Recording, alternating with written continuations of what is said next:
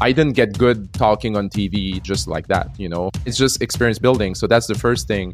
Now the the best advice I can give is try to find ways to make it engaging and just easy to understand.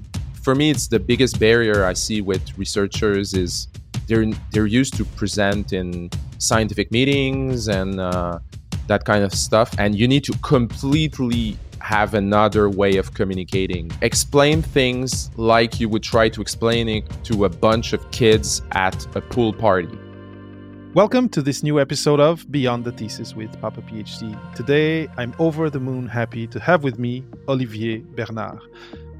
Olivier is a pharmacist and fellow of the Ordre des Pharmaciens du Québec and has a master's degree in molecular genetics. You may know him as Le Pharmachien, the name of his TV series, book series, and website. Olivier worked for a few years in the pharmaceutical industry, but his fascination and exasperation with scientific and medical myths led him to become a popularizer whose number one enemy is pseudoscience.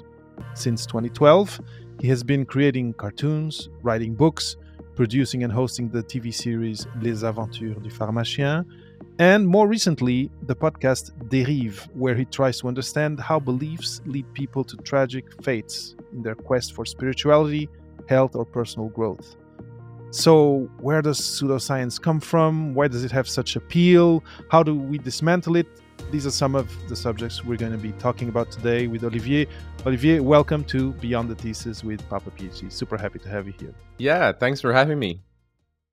Um, Olivier, uh, for people who just heard your bio, can you talk about how you came to, you know, start a career as a pharmacist and then uh, go into a master's in uh, in molecular genetics, but all throughout throughout this uh, this professional journey, including communication and, and and popularization and and debunking pseudoscience. How how did that happen? Yeah, so I always I, I always kind of knew that I would go in uh, the scientific field, probably healthcare. I was I, I kind of liked chemistry and also biology and human health, uh, but you know how the human body works. So I knew I would do something regarding these kind of topics. Uh, so I went in into pharmacy like just I like this. I didn't know what I wanted to do. Uh, I just put pharmacy on my application form for college. Uh, I liked it, but at the end of my uh, at the end of my uh, bachelor's degree, uh, I knew I didn't want to be only a pharmacist. So when I graduated in 2004, I wanted to try different things. So I did a couple of years in the research lab. Then I went to work in the in the pharmaceutical industry. So I tried different things, and then at the end of the day, I I felt like I had this need or this uh, urge to try to reach more people, to try to communicate some things regarding scientific myths or uh, uh, you know preconceptions or beliefs. And uh, I tried to just build a website and social medias, which were pretty new at the time. And uh, from 2012, it just started from there. Mm-hmm. And a question that I that I have even from our conversation before is there I'm thinking of the the origin story, you know, of of of all that you did. Did pseudoscience, did false beliefs have somehow an impact on you or on someone around you while growing up? Why why this passion for this particular subject? Yeah, that that's a good question. I I don't remember like you know some I, I meet science communicators who also are very interested and involved in pseudoscience, uh, you know, debunking worldwide, and pretty often they have a personal story. Like e- either they were themselves, like I I've met like people who were uh, naturopaths in a, another career or people who've had someone close to them that had cancer and didn't want to get treatment or i didn't have any of that to be honest. But i think i was always fascinated by weird things and uh, you know i was i was the kid who I, I read magazines about ufos and uh, you know the, the pyramids were built by aliens and uh, i think i liked I like that kind of stuff myself when I was young, but I was asking a lot of questions and maybe not getting the answers. So I think I was always fascinated by that. And when I entered the medical field and I realized, well, you know what? Some people believe stuff that is not true. Like we know for a fact it's not accurate and it causes them harm. It kind of clicked at that point. Like as a pharmacist, when I, I saw people who were like they, they had actual measurable harm f- from their beliefs um, that's when it started becoming more uh, a concern and a, a mm-hmm. passion. Mm-hmm. Uh, well, this kind of fast forwards uh, our conversation to uh, what you did uh, on Dérives, which is the series about uh, people, you know, looking for things like ayahuasca to, and, and then having some of them dying eventually. And this is kind of the extreme of what you just said. although it's not medical, it's it's it's something different but still these people are looking for something that is going to bring him to another i don't know spiritual uh, level or to maybe heal something they have inside emotionally and they end up falling into this culture uh, uh where there's you know it's kind of you were talking about UFOs it's it's all kind of paranormal to a certain uh, to a certain uh, there's a gray area between spirituality and the and and what what you describe in the show but um, i think that's exactly the extreme uh, of what you just said. It's not not taking a treatment for cancer it's actually taking something that en- ends up leading to your death because you believe somehow you you started believing in a myth or in in a rhetoric about I don't know a treatment, a practice, uh, and and uh, that's where I think it, it gets difficult. So, in your in your um, experience, you know, all this is reading these things about UFOs, pyramids, etc., um, exploring and doing this investigative, uh, uh, you know, reporting and and and creating this this podcast uh, around this specific theme. You had to travel, you had to go talk to people. Do you have any uh, personal mm, uh, kind of conclusion not conclusion is not the right term but you know personal idea that's forming in your head of what a belief is and and how why do people hang on to them uh, because they hang on to them really hard we we we can talk about later about how to let make people depart from false beliefs but it's really difficult right yes uh, you know, it's it's something I I'm thinking about myself all the time. Uh, and you know, in in in my uh, investigative series, uh, Dérives, uh, you know, the, the first season was about a woman who went into a sweat lodge uh, and she she died because it was an, an extreme uh, sweating uh, session, and she she died after many hours being in an extreme sweat experiment. The second season is about a young man who was uh, taking more and more, uh, you know, uh, hallucin- hallucinogens and psychedelics, and ended up uh, maybe or not maybe harming himself because of that. And uh, and now I'm I'm working on a new season now, which is also about someone who went, you know, like head first into this kind of tendency or this kind of trend, and it ended up killing him. And the more I do these kind of stories and the more I realize they're all they have a lot in common.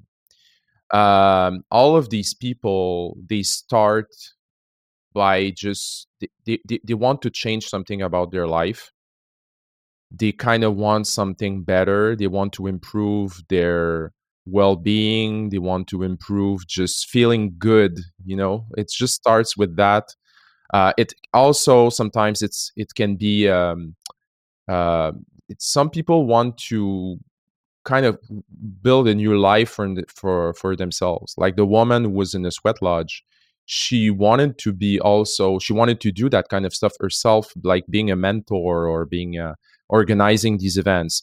The young man who took a ayahuasca, it's the same thing. He wanted to do kind of a, a facilitator so i think that these people what they want is what we all want basically just we want to have good lives uh, fulfilling lives and it's it's a legitimate need uh, of course now there are some things in life that can if you go if you go into the extremes of it it can be harmful can be dangerous to yourself.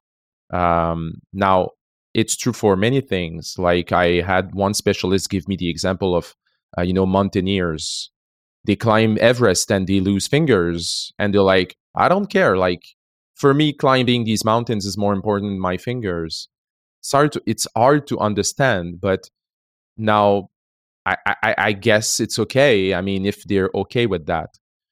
But a lot of people go into these things like especially healthcare related things or spiritual things that kind of you know you, you said it like sometimes spirituality blends with science like statements like uh, you're going to purify yourself both your mind and your body and all that sometimes they just don't know it's going to be harmful for them. And that i think that's the main that was the common theme among all of these. It's you know just people doing something that they think is only good and they just disregard all the potential risks. And this is often inside a culture where the risks are very much like you're not you're not encouraged to look at the risk but only what's good about that. And that i, I think that's one of the things that's the most dangerous uh, when it's always it's all good and it's never harmful you, it should be a red flag for sure. So it feels to me like um, from what you're saying people have uh, this idea of the ideal world or just an idea of how the world works that they feel comfortable with and sometimes they can be in a situation where they feel uncomfortable. Something is not working they don't feel fulfilled and so they they hang on to these beliefs and and in, in the idea of if i get there everything is going to be fine. And we kind of all of do that in a way. Why why do we work? Why do we build things? Why do we have projects? Because we want to we want to be fulfilled.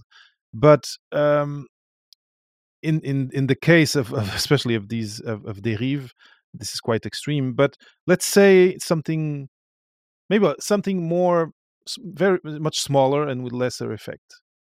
Flat earth flat earthers. They hang on to that idea of flat earth very strongly because somehow i guess it may, life makes more sense to, to, to them like that. But then if we can move a little bit and and say okay climate change. It's even it's now it's different you know? There's, there's people who are on the spectrum of being anxious about uh, you know eco anxious and and and actually stress and actually having mental health issues to do with this with seeing the world change at a, at a rate that they that, that's uncomfortable to them and and and that we can see day by day. But then there's people who are just skeptical about it. And uh, i guess for them it's the same thing. Their view of the world and and and hanging on to that idea makes them more comfortable waking up every day and saying um, saying this is how I see the world and and you know don't change my mind. So I guess your role as someone who wants to debunk uh, pseudoscience and and false beliefs is quite difficult because there's a lot of emotion in all of these things. Now you mentioned in another conversation before that sometimes humor is a way to diffuse that and to be able to start a conversation is is is that something I know it's something that you've used in the past, but I imagine there's good practices on how and when to use it, right? Oh yeah, I mean, I've I uh, right from the start when I when I started doing cartoons online and videos and in 2012, right from the start there was a lot of humor into it, and I think that's actually I I, I kind I, um, what I did was working because of that. It was generating a lot of interest. It's pretty rare to hear like you know prof- healthcare professionals making jokes and all that. Uh, maybe a bit more frequent now, but at the time it was completely unheard of. So I guess it, it worked very well. Now, I think humor can be a double edged sword. And what I mean by that is that uh, when I started, I was just, you know, uh, yeah, I was, I, I was, I was like um, making jokes about a lot of things, not thinking about yeah, but for some people, it's going to be like some people are not going to like the fact that i'm maybe laughing a bit about that like detox. Detoxing the beliefs behind that are pretty absurd when you look at it. Like from so, for someone who's in the scientific field you you just read about detox. It just makes so much it's so much nonsense that you can only laugh about it in a way. Now if you want to just laugh about it that's fine. You're going to reach quite a few people. But there are there are some people that uh, you might want to reach that they're not going to respond very well to that. Because if you if they watch you just making jokes about that maybe they'll think you're not credible. Maybe they, they'll think that you, you you're not taking this seriously that you haven't really thought about that and those who actually promote pseudoscience uh, in in general they're usually well usually it's hard to say but a lot of people who are big promoters of pseudoscience i think they're genuine i think they're uh, they're people who really genuinely believe that what they say is true and they're being very serious.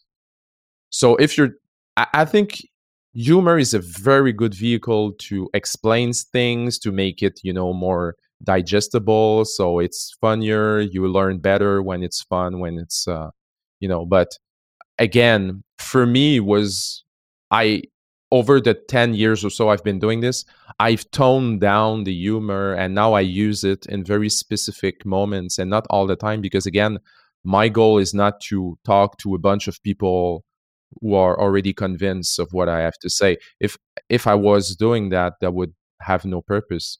What I want is to reach people who who need to hear this stuff, and then sometimes for these people to listen to you, humor is not the is not the good vehicle. So I think you need to stay flexible with that. And in my podcast Dérives, there's no, no humor. It's very serious because I thought that was in that case that was the it was not the way to go. It's funny. Uh, I just had a conversation a few uh, a few episodes ago with Vicky Pedno or Biolovic, and she talked about the the concept of punching down. You never want to punch down, and it feels like if you're a scientific and making fun of someone who believes something, you're punching down, and so this person will feel insulted by you and will never engage with you in conversation. So it makes total sense what you're saying. Um, so this this makes me feel that so hum, humor can be a, a, a conversation starter, uh, never punching down, always to just diffuse attention in the air. But then you need to you need to have empathy for the people and some seriousness in your discourse. That's what I'm getting from what you're saying. Yeah, absolutely. And you know, even me, like right from the start, I had this kind of mantra that was telling myself pretty often is you can laugh about ideas, but never about people. And I still believe in that. I, I still think it's true. Like there are some ideas and concepts, like you mentioned flat earth before. I mean, we can laugh about flat earth. Uh, now, laughing about flat earthers or people who believe in that, that might not be very productive. But finding the idea funny, of course, it's funny. Okay. So I, I think that you can use you can like if if you go into that it's it's fine but then sometimes it kind of just it's hard to say because sometimes I created content where I was convinced that I was really, really not offending anyone, but just only making jokes about ideas. And there are some people that would still find it offensive. So at the end of the day, you need to find some kind of balance. You cannot produce content that's going to please everyone. That's for sure. That's impossible if that's your objective that you say like 100% will read that and like it that's not going to happen. Sorry about that.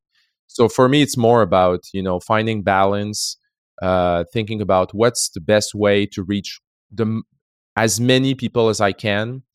And my personal objective in the last few years has been you know i'm i'm trying to reach people who are i try I, I call them on the fence.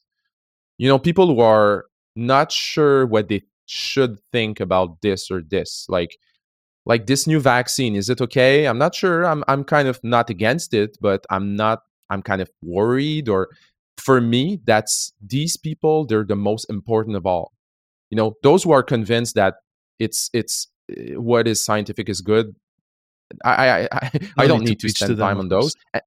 no and those who are anti-science or they have they want to have nothing to do with this or this i can't do anything for them either So people on the fence, and these people you need to have good balance in how you communicate. Uh, of course, yeah, of course. sure. No, this makes total total sense. And uh, you know, I've heard. Um, I don't remember the name of the podcast now. It might have been This American Life. Someone, th- there's a, a guy, a, an African American who's a jazz person, and it's his whole story on how he got people from the KKK to leave the KKK, but not not on not by convincing them, but they liked jazz, so they were there, so they had some kind of admiration for him as a musician, and that it was, and then there was a long process of becoming friends and of the person realizing it, it always for the people who are way back in the, the the skeptical side of things it needs to be an internal path of they need to decide to jump on the other side of the fence themselves. It's it's too hard of a fight for one person for you for me to change someone's opinion i think Yeah. And we've all been there. I mean, I don't know about you, but me, when I started doing this, I was really going like, I'm going to change people's minds, you know, and that's cool. I mean, it's it's it's, it's great to have this kind of, uh, uh, I don't know, it's kind of optimism in a way. But nowadays, I don't think like that, and I I I relate to what you just said so much. Like now, what I want to do is like maybe add some more perspective. Mhm, mhm, mhm. like hey you you you you believe that that thing uh, i get that. I i get what why you you you think that's uh uh, maybe true or I, I get why you're upset or worried about that. I get that and also part of what you're saying is true. Now i might have some little more information that i would like to share with you if you want you know that's really how i approach every topic now um, and it works better yeah it, because somehow I guess the way you're crafting what you do, you get people to to go towards you, and then that's half. You've half of the fight is is won just there. Because if you go into someone's face and say, "Here, I have something to tell you," and uh, I'm going to change that, then you you lost. But if you're like kind of just enticing and say, "Hey, uh, I'd love to hear your what you have to say," actually, I may I may bring one or two variables to to to your idea, and then the people come that's half the battle won i think and i think it's a it's a great work uh doing because it's an effort i'm sure to, to to craft things like that Well, I, I I agree so much. And you know what? Like even as a pharmacist and as healthcare professionals, there's a lot of we talk a lot about that, like for many years now. Is it, a lot of our work of our work is relationship building. Like if you build a relationship with your patients, with the people who come to see you to have advice, if they see you as someone who's who's trustworthy, as someone who's uh, who can listen, uh, who can make an effort to get your point of view, I mean, that's where you can have a real impact. Uh, it's not just saying like do this and go home and like just obey. That doesn't work. That does, just doesn't work, and we see it. I mean, it, I see it at, at the pharmacy. I see it at the clinic. It's just if you just tell people do this, they, they eventually they won't do it. But if you build a relationship and they see that you're someone who they can trust, then at the end of the day, you're going to have maybe an impact or an influence on that person's life. I think science communication is very much the Mhm. same thing. no no i totally agree and um you, you had mentioned and you didn't use the word this time uh, but in our in our conversation in french and i i had really found it interesting that pharmacists uh, especially those who are in contact with the public of course are influencers in a Mhm. certain way and Yeah. uh, and i think it makes total sense with, with what with what you just said now now bringing the conversation back to the, the the usual you know the audience of beyond the thesis with papa phd i know a lot of these young researchers be it uh, you know in the phd recently graduated or early career researchers who want to um, to embark in, in science communication. I see them taking part in events uh, and trying to learn something about science communication. And and I know that depending on what they work on, they may be afraid of uh, putting themselves out there. Especially social media today. There's there's trolling. There's so many so many uh, so so much negative that can come that, that can come from these the, the way the platforms are are created. But um, I really wonder whether you have a word of, of inspiration for someone who uh, now has this kind of mission that they want to that they want to uh, to embark on to debunk something or at least to change some minds about something that's very important to them scientifically. And the feeling i get is that when you come straight out of academia you are all about data. And i feel that data dumping is an error or is you know it's not the right way to go. Do you have do you have yeah a word of inspiration and of, of maybe uh, uh, some some advice for for these young communicators on how to to start having productive conversations? Yeah absolutely and you know what like I, it, it's almost been like 11 years now that i'm doing you know content like either online or doing tv shows and you know podcasts and stuff on the radio and all and i'm constantly looking for young researchers who are just interested and just they just have a passion for what they do and that they could maybe communicate this to an audience and usually younger audiences. Like i'm i'm really interested in you know people 40 and below and all that and uh you know i i contact constantly like like even this morning before we talked i was writing to researchers for a new project i'm working on and um most of the times they, they, they, they what i see usually is sometimes they don't feel like maybe confident enough like oh i'm not sure i can do that. Well if you if you don't get the experience you're never going to get good. Like i didn't get good talking on tv like right uh, just like yeah. that you know? Like it's yeah. just just something yeah it's just experience building. So that's the first thing.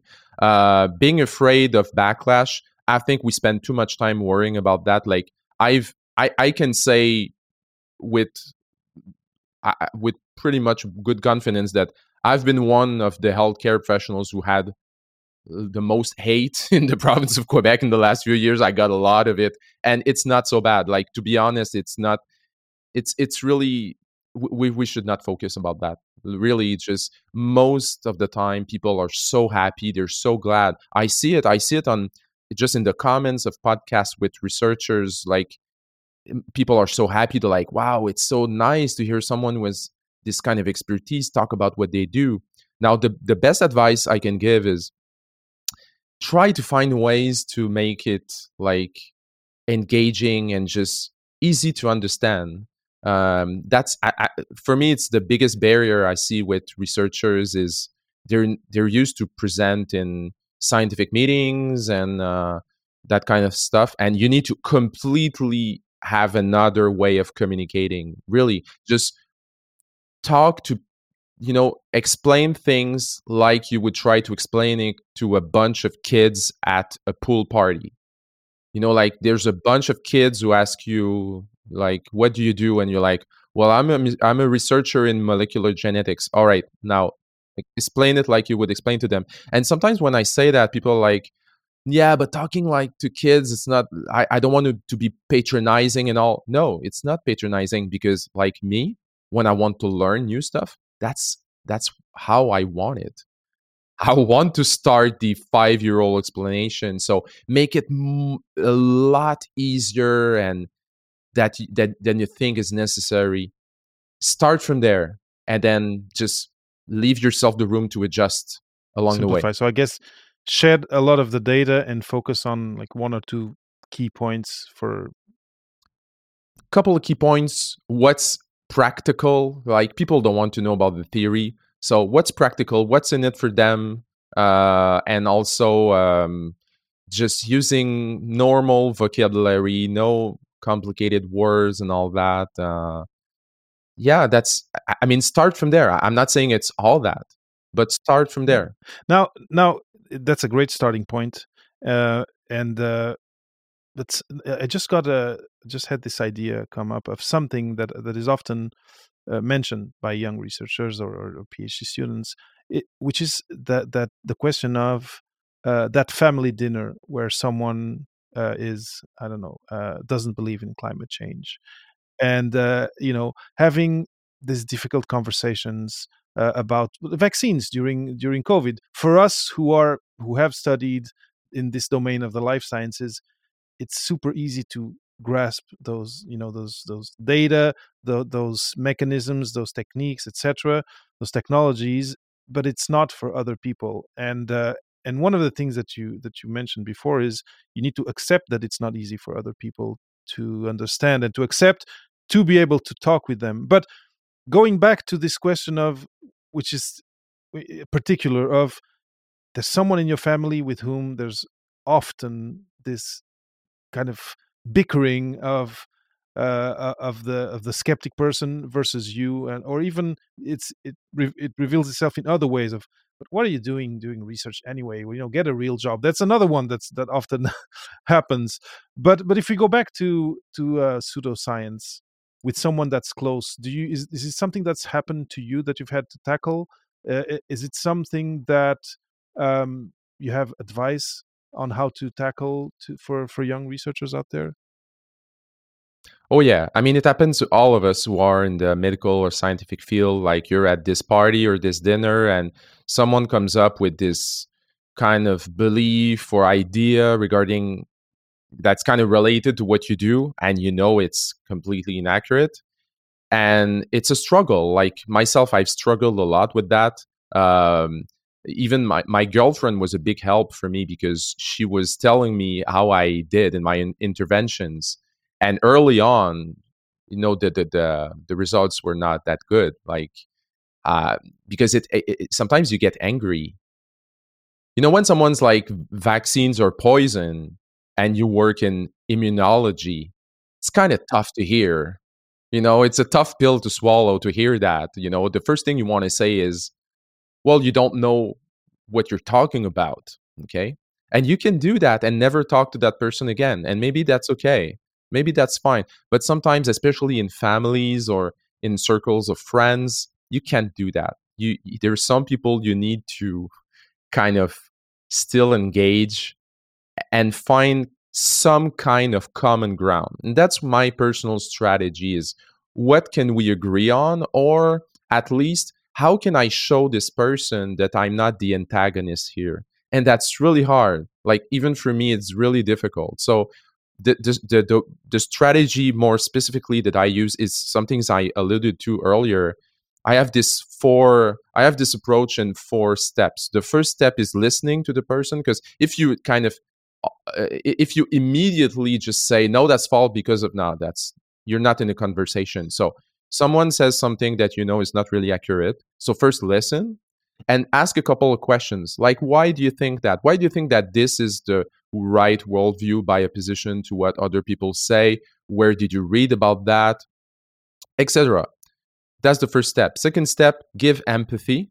So basically saying to the person, well, I can see that it kind of worries you or you're kind of concerned about that and I can I can totally get that. I mean, you're i think it's it, it's a good thing to maybe be a bit cautious regarding these things or so just validate the person in their feelings or whatever then find something that you can both maybe agree on like well you know regarding vaccines well of course there are some vaccines that have been like not so good in the past it's true or maybe their transparency regarding prices are not very you know find something you can agree on if you do these three things, just these three things, well, at that point, you won't be in a position to one another.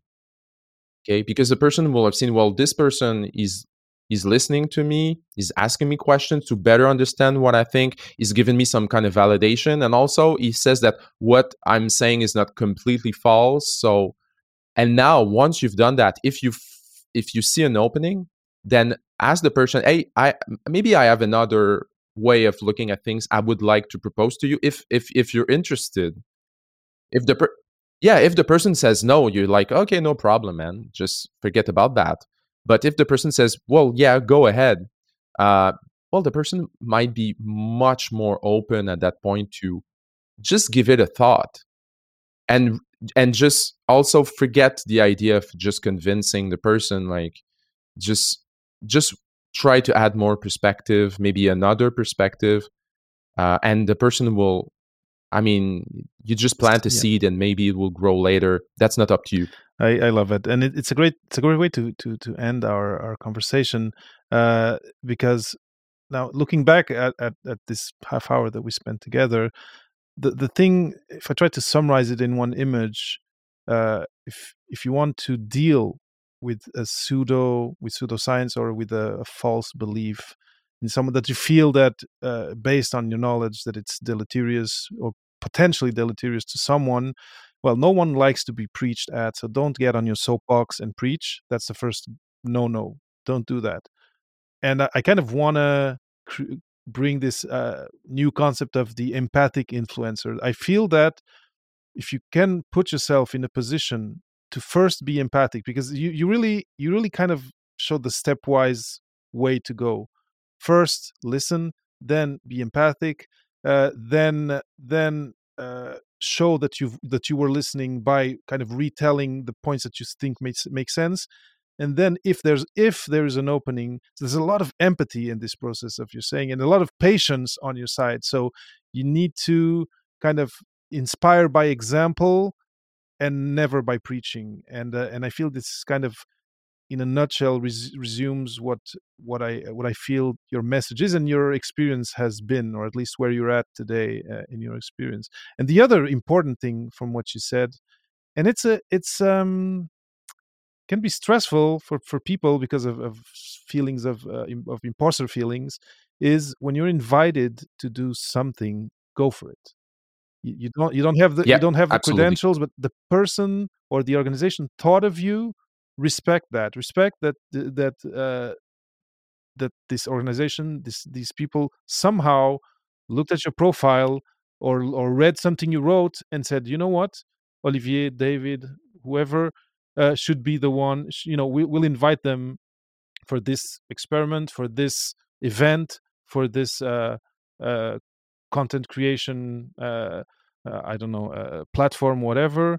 Accept it. Uh, and and it's it's it's um it can be difficult because of imposter feelings of course uh, but from what i get olivier you have accepted things before having credentials or official credentials or experience many times throughout your career and it, it just helped you to grow professionally so i think that's the other key take home for me today I still don't have credentials. So I mean, but it's it's a very uh, it's a very good point. Like there's a lot of, of perceived hierarchy sometimes in academia, and and I think there's a reason for that. But again, I've met some young researchers that are just they were just amazing to explain things, and of course they didn't have the whole baggage of experience of their elders and people who who have been in the field for 35 years of course they don't have that but maybe sometimes you have something else maybe you relate or you connect better with younger generations who need to be talked in another way or maybe you can bring up uh, examples from things that are more modern from i don't know like uh, actual trends uh, on social networks maybe uh, pop culture references whatever you know like don't don't feel like you you're not good enough. Start from somewhere inside of your field of expertise of course okay? I'm not saying just say yes to everything. That would be a mistake. But if you feel like yeah it is within my expertise then just go for it. And sometimes I, i've done bad interviews in the past and you know it happens and it's okay. You just that's learn it. from that. It's, it's all a learning process. And um and yeah if someone is giving you an opportunity to try something uh, to try something new trust that they that there's a reason why they why they invited you and why they thought of you Yeah, and maybe offer yourself. Like I, I get that sometimes. People write to me and they're like, if you ever need uh, someone in clinical neuropsychology research, then I'm here for you. And I have a, I have a Word document where I keep all the names of those people, and I do contact them when I get to their topic. So offer yourself. Awesome. Actually, this is a great way also to to really end our conversation. If someone that's listening uh, wants to reach out to you, what's the best way to do so? Yeah. Okay. Uh, to reach out to me, what's the best way? That's a good. That's a good question. I'm, I'm Uh, running here. If you see here below your website, your Twitter. So on Facebook, Le Pharmachien. On Twitter, at Le Pharmachien. So if someone do, does want to to offer uh, to help you in in your projects, is there a is Twitter a good way to reach out to you? Yeah, yeah, absolutely. So I I almost never tweet. I tweet like twice a year. So that's the best way to reach me and i'm actually not joking. So if you send me a message on twitter a, a, dm for sure i'm going to get it in my email inbox and i'm going to respond to you. So let's awesome. go for that. Olivier this was great. Uh, i learned a lot. I think there's a lot of uh, inspiring uh, nuggets of of, uh, of knowledge in in what you shared today. And um, thanks again for for your time and for accepting to come on Beyond the Thesis with Papa PhD. It's been a real pleasure. Thank you so much for the invitation. That was uh, that was really cool and and fun and interesting. Thank you for listening to another Beyond the Thesis conversation with me, David Mendez, and my guest, Olivier Bernard. If you found any value in this conversation, please share it with someone like you and help Beyond the Thesis reach as many ears as possible.